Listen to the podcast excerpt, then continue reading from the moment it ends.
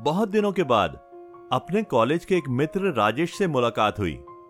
राजेश और मैं एक साथ कॉलेज में दाखिला लेने पहुँचे थे और नाम के हिसाब से एक ही कक्षा में एक के बाद एक रोल नंबर मिलने से साथ ही बैठने और हर बार एक ही समूह में काम करने का मौका मिला, जिससे हमारी दोस्ती को काफ़ी मजबूती मिल सकी। कॉलेज से निकलने के बाद मिलना जुलना बहुत कम हो गया था। मैं दिल्ली में नौकरी करता था और वो गृहनगर पूना में। पर फिर भी, जब भी मैं घर आता तो एक शाम उससे मिलता और दोनों मिलकर ढेरों बातें किया करते थे। ऐसे ही एक बार जब शाम को हम दोनों मिले तो उसके घर पर कोई नहीं था। सिर्फ़ हम दोनों बैठकर बातें कर रहे थे कि अचानक लाइट चली गई। थोड़ी देर तक बाहर के बरामदे में बैठकर बातें करते रहे, फिर मच्छरों के प्रकोप के चलते अंदर आने को मजबूर होना पड़ा।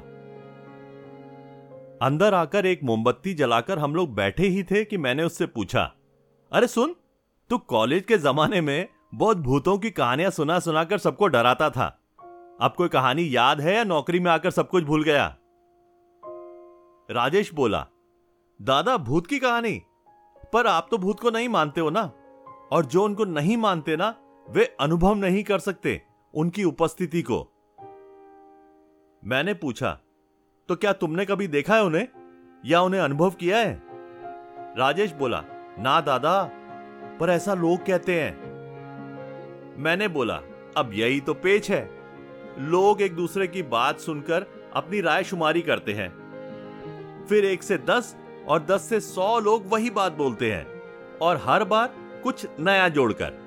मैं मान सकता हूँ कि भूत होते हैं। अगर मैं उन्हें देखूँ या खुद उन्हें अनुभव करूँ तब। कुछ समय बाद हमने अगली अमावस्या को एक ऐसे मकान में मिलने का वायदा किया, जहाँ पर लोग भूत होने की कहानियाँ सुनाते थे। मैं दिल्ली से मुंबई आ, अपना काम खत्म करके रात 10 बजे तक सीधा पहुँचने वाला था, और राजेश भी घर से उस मकान में पहुंचकर मेरा इंतज़ार करेगा, ऐसा सोचा था। फिर दोनों मिलकर अंदर जाएँगे और अनुभव करेंगे। अमावस्या का दिन आखिर आ ही गया। मेरी ट्रेन थोड़ी जल्दी पहुँच गई। मैं उस मकान के फाटक पर खड़ा था।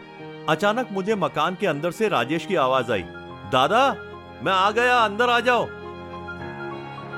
मैं अंदर गया और राजेश से मिला। फिर दोनों अंदर जाकर जब पहुँचे तो देखा, राजेश ने कमरे में पेपर बिछा रखा था।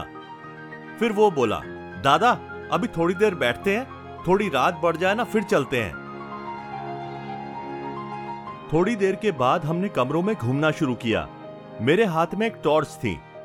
एकाएक, एक कमरे में जलती हुई दो आँखों को देख मेरे दिल की धड़कन बढ़ गई। पर लाइट मारने पर देखा तो एक बड़े उल्लू का बच्चा था, जो डर के मारे कोने में दुबका बैठा था। मैंने हंसा और राजू से पूछा, ये देख ये भूत? फिर दो चार और कमरे देखकर हम बाहर निकल आए। तभी गेट के पास मुझे एक मानव आकृति नज़र आई। राजेश बोला, दादा कुछ दिखा क्या? आवाज़ दे के देखो कौन है।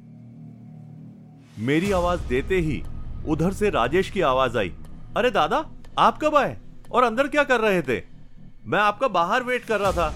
मैं तो बस अभी थोड़ी देर में वापस निकल जाता। अब मुझे काटो तो खून नहीं। बहुत मुश्किल से मैंने अपने पास खड़े राजेश की ओर सिर्फ़ आँखें मोड़कर देखा। तो मेरे पास खड़े राजेश को धीरे धीरे हवा में मिलते देखा। फिर मैं बेहोश हो गया। अपनी ज़िंदगी में भूत से पहली मुलाकात का डर था वो।